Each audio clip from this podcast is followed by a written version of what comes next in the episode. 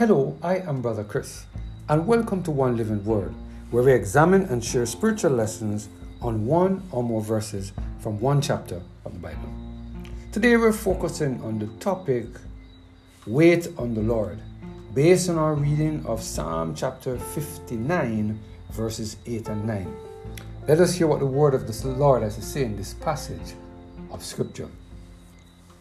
But thou, O Lord, shalt laugh at them. Thou shalt have all the heathen in derision. Because of his strength will I wait upon thee, for God is my defense. The Bible reminds us that friendship with God will make us a target of Satan.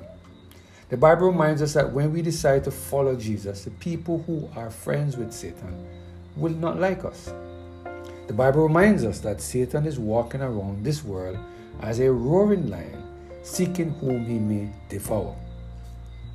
Satan wants to sift us as wheat. Satan wants to rob us of eternal life. And so he set some of his imps at church to frustrate the daylight out of us with their gossiping tongues. Satan wants to sift us as wheat, so he set some of our neighbors to harass us all day long with their nagging music and barking dogs. Satan wants to sift us as wheat, so he sets some of our family members to abuse us with aggressive personality. The Lord knows that we cannot take it anymore. Satan is coming at us from all angles, and we just cannot take it anymore.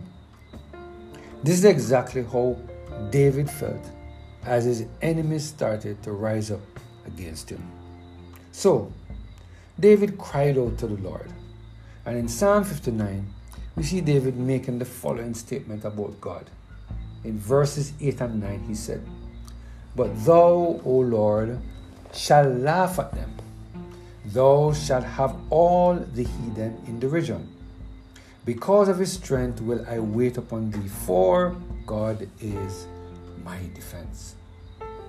Here we see David acknowledge the fact that God, that the God of heaven, will step in eventually and be his defense. Here we see David making it clear that God has the power to deal with Satan and his imps. But David recognized that he needed to be patient and wait on the Lord. You see, my friends, we cannot take matters into our own hands and believe that God will be able to defend us.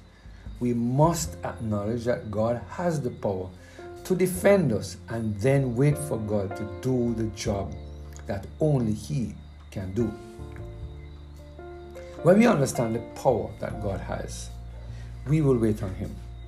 When we understand that God is our refuge and strength, we will wait on the Lord when we understand that God has the power to put Satan and his imps in a checkbox position or a checkmate position, we will stop leaning onto our own understanding and instead we will trust in the Lord with all of our heart. Too many times when these battles come into our lives, we try to fight them alone. Too many times when Satan hit us with all sorts of problems, we find ourselves trying to sort out things on our own. But today, God is reminding us that we need to recognize that the battle belongs to Him. The battle is not ours, it belongs to the Lord. It is time for us to let go and let God fight our battles for us. It is time for us to stop being so anxious and afraid we must understand God will take care of us. He has been doing that for a long time and He will continue to do so. Before we call, He will answer. And while we are speaking, God will be there. Matthew Henry, in his commentary on this passage of Scripture, he said the following David here encouraged himself in reference to the threatening power of his enemy with a pious resolution to wait upon God and a believing expectation that he should yet praise him. He resolves to wait upon God, verse 9, because of his strength.